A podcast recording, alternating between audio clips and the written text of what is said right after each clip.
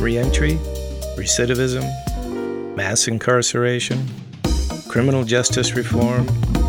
Yeah, these have all become popular topics in the past 15 years. It seems that a lot of experts have emerged and everybody has an opinion and a program to solve it all. I've been on the ground in prisons and on the street doing the work for the past 34 years, and I want to introduce you to others who are on the front lines grinding it out every day. I'm Rocky DeYoung, and this is Kicking It Off the Grid.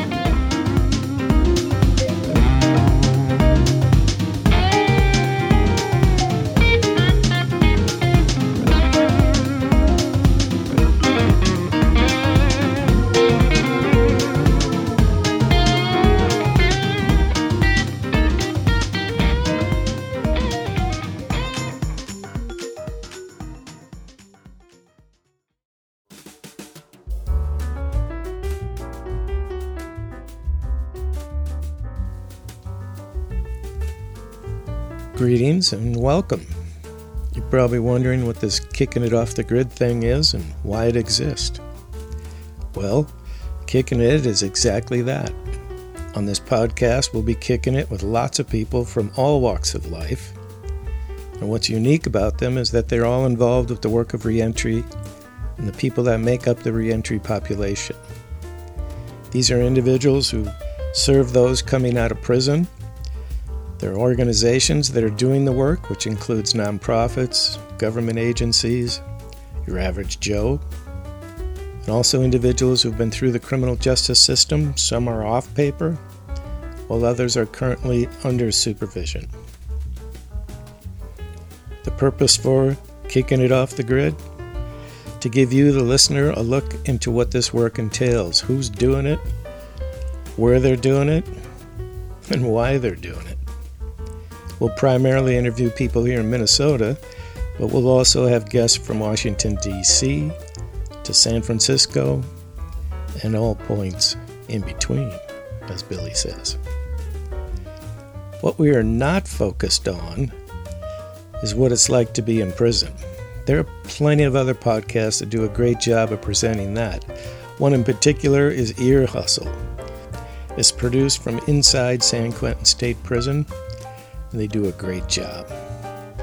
But having said that, we will learn about life in prison, and we'll learn it from our previously incarcerated guest and even some corrections professionals.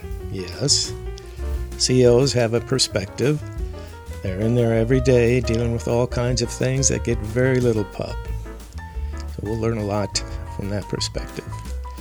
Another thing we're not focused on is criminology and policies, things of that nature. There's a couple of local guys here who do a fantastic job of that, so I don't need to chime in much on that. That podcast is called The Criminologist. Check those guys out. But having said that, we will touch on criminal thinking, risk assessments, R&R, which is not rest and relaxation. It's a whole nother thing. Criminal justice systems, yes, systems. We don't have just one system here in the U.S., every state has their own. Most counties have their own, that's over 3,000 right there. And the feds, the largest reaching system, has their own prisons and probation system, and we'll touch on this from time to time. We're also not focused on prison reform from an activist position or point of view. Does prison and the systems need to be reformed? Absolutely. What we like to say about prisons, though, is that they do exactly what they're designed to do. So, what we believe about reform and how you make it happen is what this podcast is about. If you want to impact the systems from the private sector, then that's what we not only talk about, but we do it. Talk is cheap, it's easy, especially if you don't know what you're talking about, because that hasn't really stopped people from sharing their opinion. Most activists and reformers begin with this. Despite making up close to 5% of the global population, The U.S. has more than 20% of the world's prison population. Now, that's a common lead in that you'll hear or read. And I would ask, well, then what is the correct or acceptable percentage of the world's prison population? Is there a number? And how do we get to that number? Because we can get there, we just let people out. So, why they're going in, and more importantly, I think, why they come out and go right back in is what we'll talk about. And that's what we're dealing with. So, who are we? Kicking it off the grid is just another arm of Montage Reentry Solutions here in St. Paul, Minnesota. We have this philosophy that effective reentry work ultimately starts in prison. So we do pre release classes.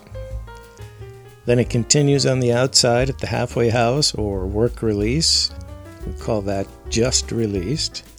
Those first 90 days, pretty critical. And then it continues through probation or community supervision, and we call this post release. This is the crucial time when individuals need services and encouragement.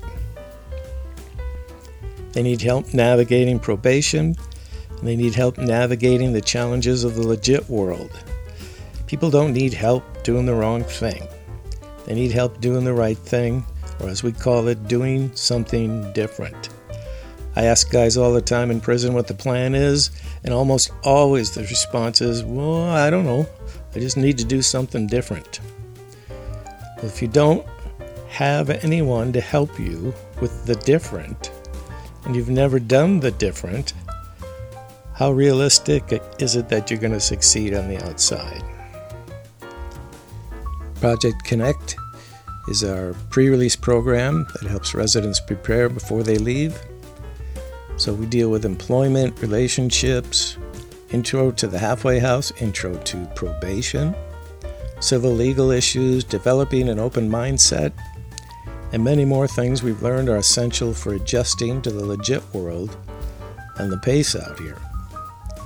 Project Connect has been functioning in all four federal prisons here in Minnesota until COVID hit, and now we're adjusting to the First Step Act and We'll be going back in soon, but under a different set of programming protocol that the Bureau of Prisons now has.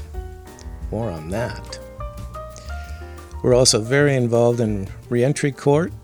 So in 2014, I was hired by U.S. Probation here in Minnesota to assist in the development of a problem solving court.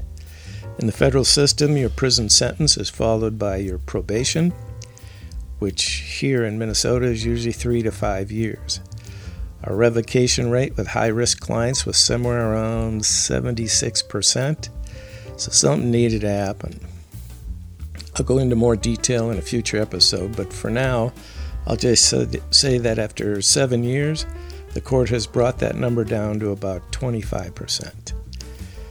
What I introduced to the court was the concept of having mentors from the community assigned to each participant, so one on one mentoring.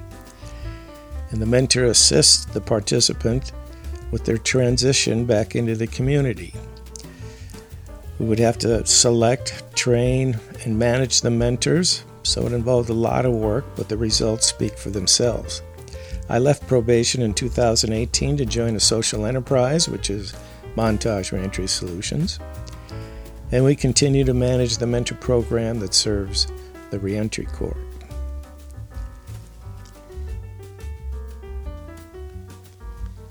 We also collaborate and partner with a number of organizations and nonprofits here locally. They range from employment readiness to employers. Uh, we work with civil legal assistance through the Minnesota Collaborative Justice Project. More on that later. So, hey, we hope you enjoy the episodes. We hope you learn something that helps you better understand reentry. And if you're on the ground and in the work, maybe you'll learn something you can use.